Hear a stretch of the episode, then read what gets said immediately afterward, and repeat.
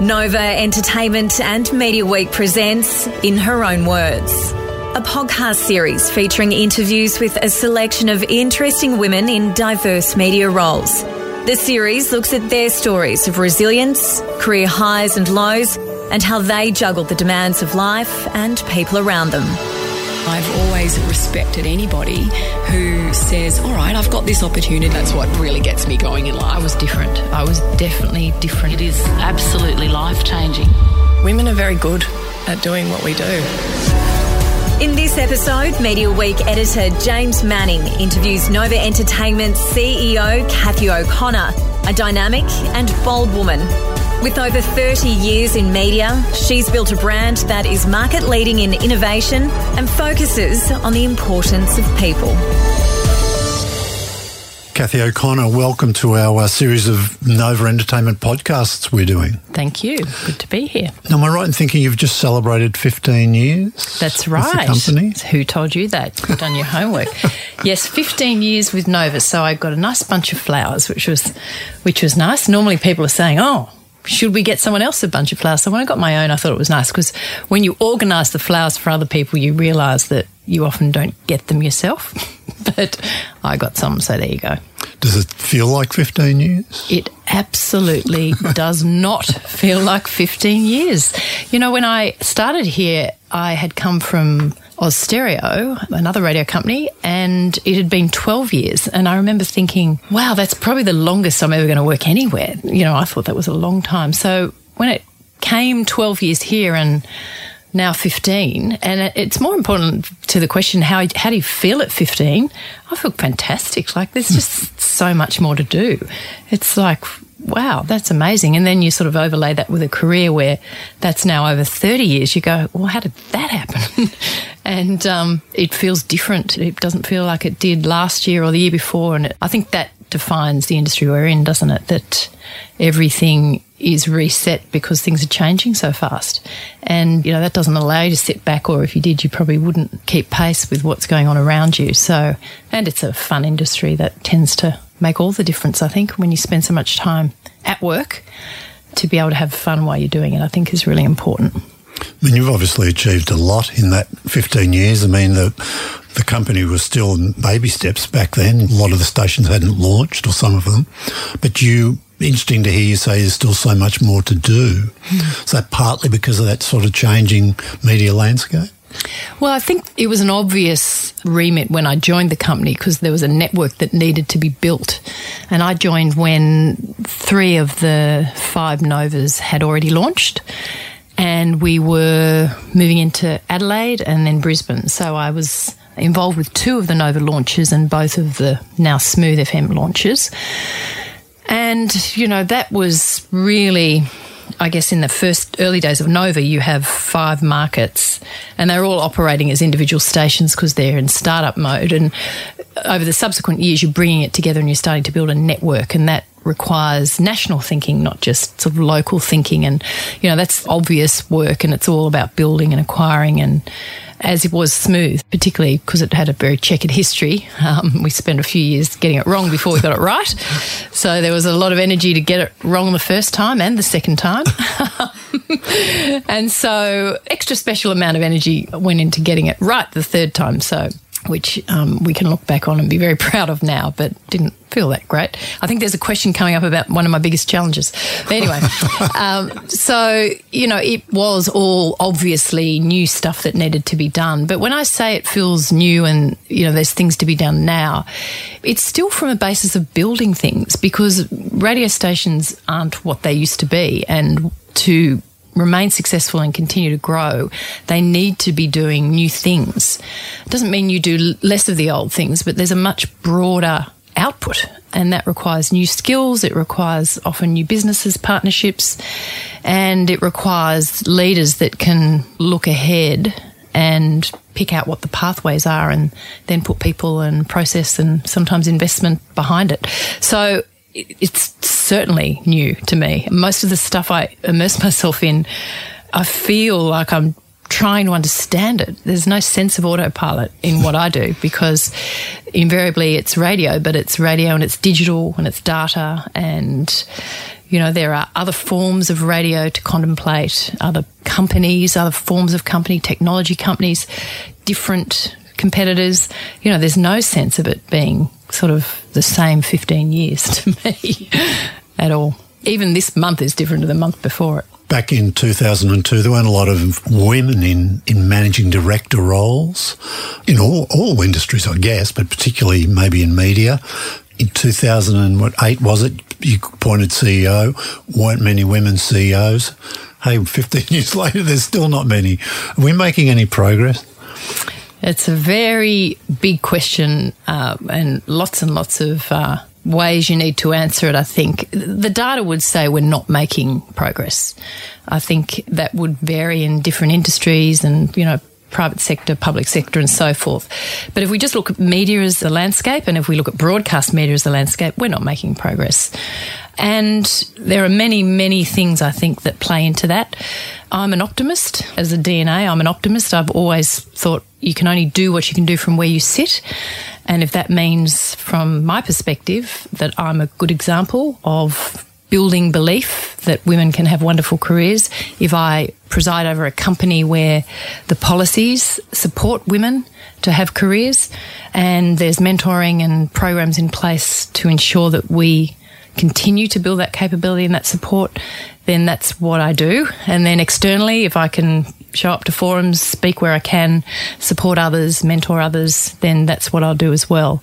I'd like to say the industry is changing, and there are many people that work for Nova Entertainment who don't know a world without a female CEO. So I do think that over time, with the right structures and the right policies and programs in place, that the numbers can and will build. But, you know, there is certainly something that happens around that sort of period of time where women are contemplating families and things in their career where it does get a little harder. And many women opt out. Many women opt out for to be self-employed or to be contractors. And you know i think that the, the big executive jobs that take a lot of time and effort and hours you know they're seen as less appealing. So i mean i think that that really means that companies and boards and male executives in particular need to change their view of what work looks like and be prepared to really judge their staff around output, productivity, not presence. And of course, technology is making that far more capable. But I also think, too, company culture is a real factor in holding on and retaining women. And I think the boys' club type cultures can present challenges to women who don't sometimes get included in some of the rituals around male entertainment and male networks, you know, and really the only way to combat all of these sorts of forces which play into the complex issue that you've raised is to raise the awareness of it. And I do sometimes, even in our own company, observe unconscious bias toward women. You know, a woman that argues is often seen as a problem, whereas a man that argues is seen as, you know, committed or focused. Often when women have children. Companies believe they're being supportive by saying she probably didn't want that opportunity. She's got the family to focus on now. Well, perhaps it's better if the woman tells the company she doesn't want that opportunity, not the company assuming she doesn't want that opportunity. And just those thought patterns, which are often coming from a supportive place, and often men with their own families and, and their own wives that work, but they don't see the way that they start to treat women differently through their thought processes. And that sort of bias is endemic in Australian culture, and it is something that business needs to bring to the forefront. It needs leaders that are prepared to call it when they see it. And there are lots of organisations like CEW, Chief Executive Women, for example, who have a lot of resources and a lot of material in place to help chief executives navigate bias within their businesses. And the companies that do that and do it well tend to have better stats. Do you think there's a lot more women in maybe working through the ranks in middle management and things like that? So maybe in a few years we will see more women at the top of the tree? I think that women have been in middle management for a long time and they're not okay. necessarily breaking through. So not even, even though I said, look, I think, you know, in my daughter's generation it may look different, the pace of correction where we have more equal representation at senior levels is not there. So that might just be blind optimism. I think we need to ensure that companies have got the programs in place and the people in place that can monitor and deal with bias toward women. People sometimes talk about things like quotas and stuff like that. Could that help, or do you think it's just more of a mindset that people need to get into? I've sort of heard this debate over the years. I think you still have to employ on the basis of merit. It needs to be, you know, it's a competitive industry and you need to have the best people. And the cost of not having the best people will be pretty dire in, a, in radio, which is essentially a people based business. And invariably, if I look back on my career at the mistakes that I or my company might have made, it's about not having the right people in the right chairs. So I do think that appointments on the basis of merit are essential. But there is no reason why women should not be equal candidates because they, you know, they're half the population, they're more of the graduate population and the smart cookies. So I don't sort of subscribe to quotas. I think there are other issues. I think a quota feels that it might be a bit counterproductive to that mm. principle of having the best people in the right place. And, you know, I'm looking for a senior appointment at the moment and I would dearly love for it to be a woman. I can't find all the candidates are male. I think there was probably eight to one and it's in the sort of digital space. And I sort of lament that and think, you know, that perhaps that's an issue. And we hear a lot about women in STEM careers as well. You know, I think that uh, the remedies to bringing more women through the digital and STEM ranks for other industries, and radio will increasingly need good technology people, is really at university and school level. You know, those remedies are, you know, far earlier than when you get to the executive appointment that I'm trying to make right now. Sure. From what you're saying, the challenges you face are one of the things that keep you motivated. Are there other things that, I mean, is it being in the one role for a long time? Do you have days or weeks where it's a bit harder to be positive or have that motivation? Uh, no, no more than the average human being. Some days you might feel a bit tired or, you know, you had a big weekend. Or mm. I sort of have a high level of ownership around my own reality. So, uh, you know, the onus is on me, particularly as a CEO, to find the inspiration and to find the motivation. And I don't have a problem doing that because I am one of these people that lives out ahead. I don't ever sit back. I'm a, I like new things and I like forward momentum. And if it's not there, I'll find it. Same way I like competition. So I, I'm good at framing and reframing the job that I do and the year that I'm entering into. So that sort of comes naturally to me. It's one of the reasons why I like sporting things. I like exercise and I contests of any kind. So you'll find one, you know, and if you're coming into an industry, it's always a contest. Nova Entertainment is a very strong brand. When you look around the media landscape, maybe particularly in radio, it's a brand that really stands for something maybe more than any of the others. Have you had to fit the Nova brand and do you expect employees to as well? As well as maybe keeping their individuality? When I joined the company, it was a different brand. Hmm. It was DMG Radio and Nova was its principal asset. Well, it became its principal asset. It had a lot of regional stations in those days. And Nova Entertainment was actually launched only a handful of years ago, once we had built the sort of Nova and Smooth businesses on their current trajectory. So, you know, I hear a lot about brand. Brand is you know, a little bit of your core products do come out in your employee or your corporate brand, but we do quite a bit of work with our staff around what it is that's important to them in their employer. And we do know that brand reputation is one of the key drivers of staff engagement.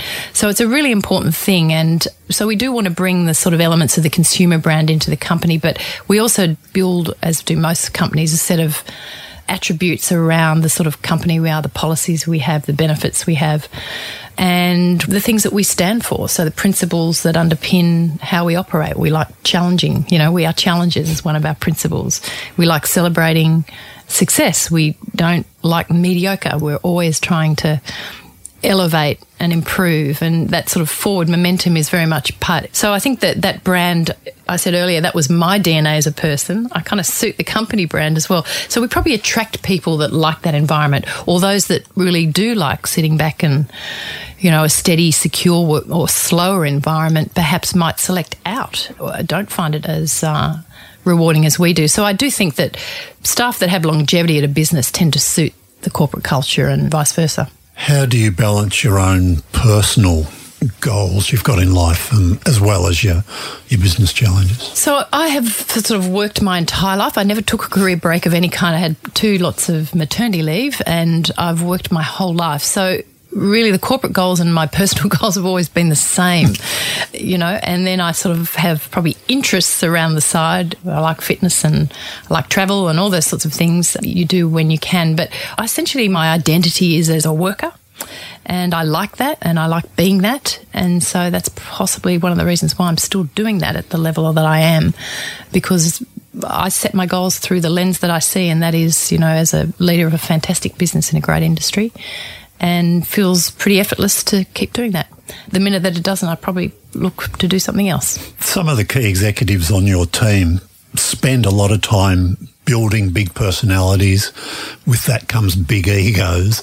Does that ever make it hard, you know, to manage? I mean, because you build a brand and a person and a, a, program. Can it take on a life of its own? It's... Yeah, I'm asked a lot about personalities, and I think, you know, the image of the on air personality being the big girl or guy that calls the shots, we understand that sort of perception. I've worked with lots of them, many of them, most of them over the years. I think, like everything, that whole question of are difficult people born or are they bred? And I, I do think that it's a bit of both. You know, I, I've found very, very difficult people in not so successful positions and delightful people at the height of success in our industry. And there's no one sort of prototype, I think. But my philosophy has always been that there has to be a base relationship there uh, with everything. And it's not dissimilar to bringing children. You get the bad behaviour when there are no limits, when people get yeses all the time, or they're indulged, or they're never really given that sort of right conversation. There are hardly any performers I've ever worked with who don't see that there's a mutual or a reciprocal dynamic to a relationship. Very, very few that say, I see what you need, but I don't care. you know, very, very few. And I wouldn't always believe the personas that are paraded out in the media either. They're pretty reasonable people. And ultimately, I'm a fan of what they do. So I don't think you get performance without an element of ego. And with that comes people that, yeah, they're not pushovers and they do speak their minds, but then neither am I, and so do I. so, so I, I find that honest conversations, not avoiding the real conversations, which can happen, particularly the more successful presenters get. But this could be the same of a top sales executive or an executive anywhere in the business. They tend to be revered and left alone if they're performing. And without that sort of contact and that calibration of where do you sit and where do we sit, you can get problems. But I'd like to think that we don't make those mistakes. But I can see how they do happen media is sometimes called a cutthroat industry, certain amount of ruthlessness maybe. Um, is it any worse than any other sectors? Or does it just get the spotlight shone on it maybe a bit more? Yeah, I think we do live under the scrutiny of media attention. Media loves to write about media. You only got to look at you know how many column inches were put to media reform last year and that'll continue this year, I'm sure. So I think it's very competitive and it's visibly competitive. So that's probably where the cutthroat tag gets. But there are wonderfully professional people working in the media industry and there are really lots of talent. And, you know, for that reason, the jobs are hard to come by. It's not an industry that has the luxury of just being able to employ people because they want to. You know, every job is tightly held and it's hard to sort of break in. We see that with a lot of you know young graduates. It's hard to break in. So the stakes are pretty high. Uh, when you're in the media, you want you've got a great job, you want to hold on to it, and others want it. So I think that's where the cutthroat sort of persona comes in. But probably because we have you know more public interest in us because we have this sort of front consumer facing product. I think that's probably why it gets that tag. But I would imagine mm. at the highest stakes in any industry, there's a level of competition and you know that ensues. That scrutiny, does it ever make it harder to make a tough decision? Do you think about, you know, how it might be received or? No, because I think you've always got to be making, in my role, I make business decisions and sometimes they're popular and sometimes they're not popular. So, you know, when you, you know, you may be making a decision around the business that is unpopular with your staff, that invariably gets out into the trade media and then either disaffected staff or competitors start to comment on it and none of that really it never surprises me and it never derails me because it is part of the industry that we're in and I think there'd be similar examples of that in most other sectors. In the end you always remind yourself that you make business decisions, for, do what's right for the business. And what's right for the business is often unpopular with the people, but right for the people as well. I think it comes with experience, you know, confidence to know that you will get through those sort of tougher times when some of the work you do is hard. And equally, there's lots of rewards when you do that sort of work and you do make the right decisions. I think if I look at our own staff, they do see that the leadership of the company, in their view, makes good business decisions. Doesn't mean they're always popular, but they do trust that we make good business decisions, and we actually ask that every year. And it does seem to be the common belief. Best decision you ever made for your career? Launching Smooth FM. And yeah, that would that would be. I think that's the one I'm most proud of. It's probably the best decision is around my era as CEO and assembling the exec team that I have. So there's probably six or seven decisions in that, five or six decisions. And I do absolutely lay our current success at the feet of an outstanding executive team that, that I'm proud to be a part of. These are really, really great people who are really good at what they do. And so, you know, together we have reauthored the Nova brand, including things like Red Room. We've come up with the smooth proposition, and I think it was some of the people I, I hired were atypical for Australian radio companies, people like Paul Jackson who is a disruptor and uh, wasn't from Australia. I had a lot of people telling me that people that weren't Australian couldn't build Australian radio stations. And I thought that's good because the Australians that have built these two FM stations in Sydney, Melbourne, haven't been able to do it in a way that works. So I may as well go to the edges and it, will be our greatest success or my greatest failure. So, and of course, it's nice telling the story because history says it was the right decision. And I went and found a male in his early 40s that liked the Carpenters. And uh, there weren't too many of those in Australia. Certainly none in Australian radio, anyway. Well, they didn't want to admit it.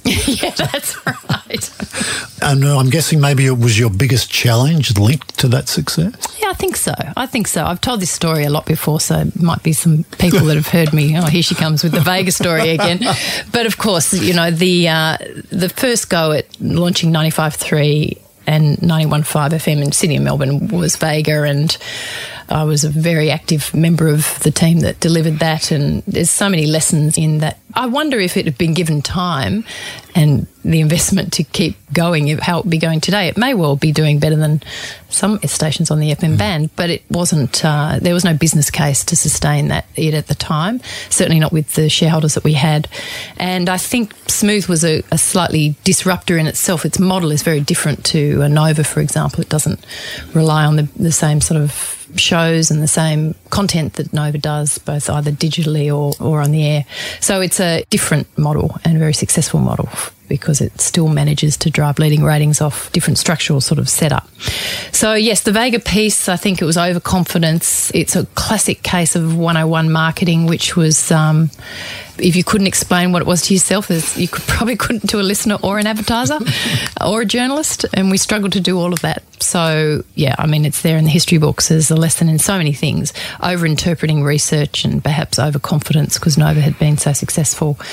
And then ownership, like who actually, if anyone in the group thought it wasn't quite right. You know, who actually owned the output in the end, and and anyway, it uh, it wasn't a commercial success, and therefore it needed to be rethought, and it was rethought. My boss at the time, when I was in my former role, said to me that it was the best thing that ever happened to me because uh, you know failure is it was all going too well up until that point.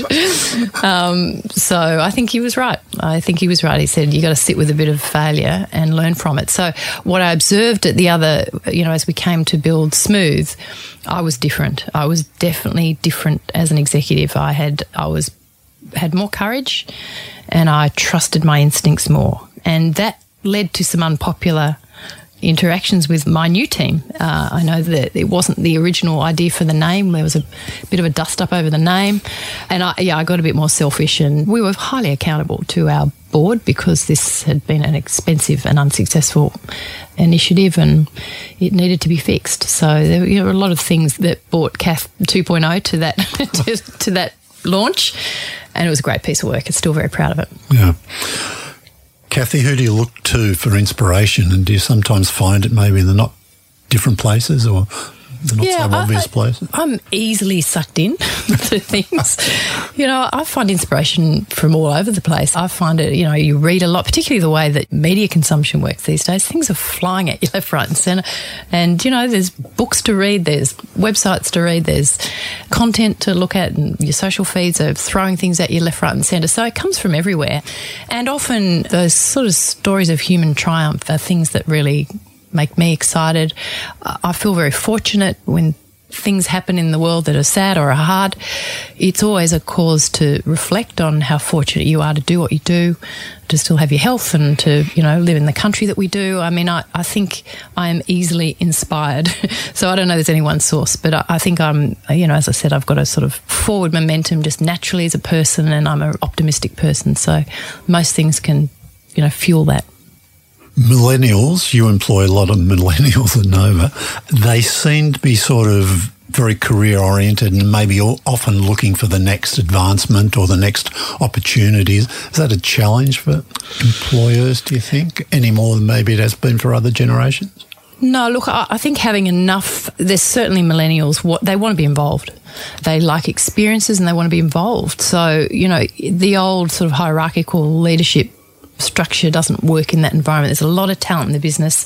And of course, when you've got young brands like Nova, it's fantastic. You just need to be organised enough to tap into it. So, you know, there are lots of different ways that you can engage and tap that potential. The trickier thing is when they all want promotions. I think but a millennial that's stimulated, that feels they can have a say, they don't have to call the shots, they just want to have a say. Lots of ways that companies can support and tap into that. And, you know, it just involves being pretty organised around setting your forums off site that we can get into think tanks and lots and lots of things like that go on in our business, as they would with anyone that employs a lot of these people.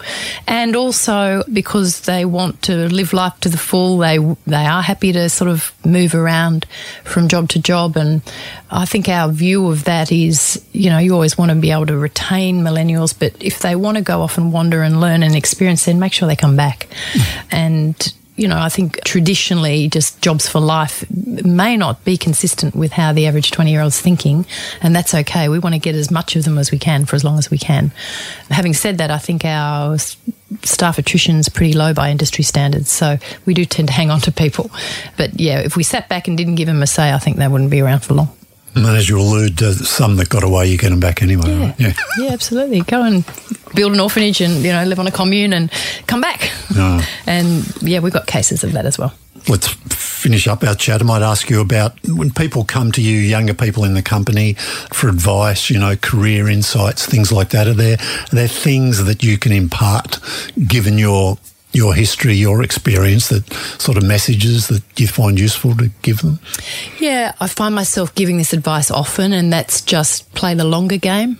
I think in this sort of era of instant gratification, people want things now. Not every decision, you know, whether it's a career progression decision or a, a work opportunity decision, not everything goes your way all the time, but play the longer game and try and understand, particularly if it's a work thing, try and understand where the leadership's coming from.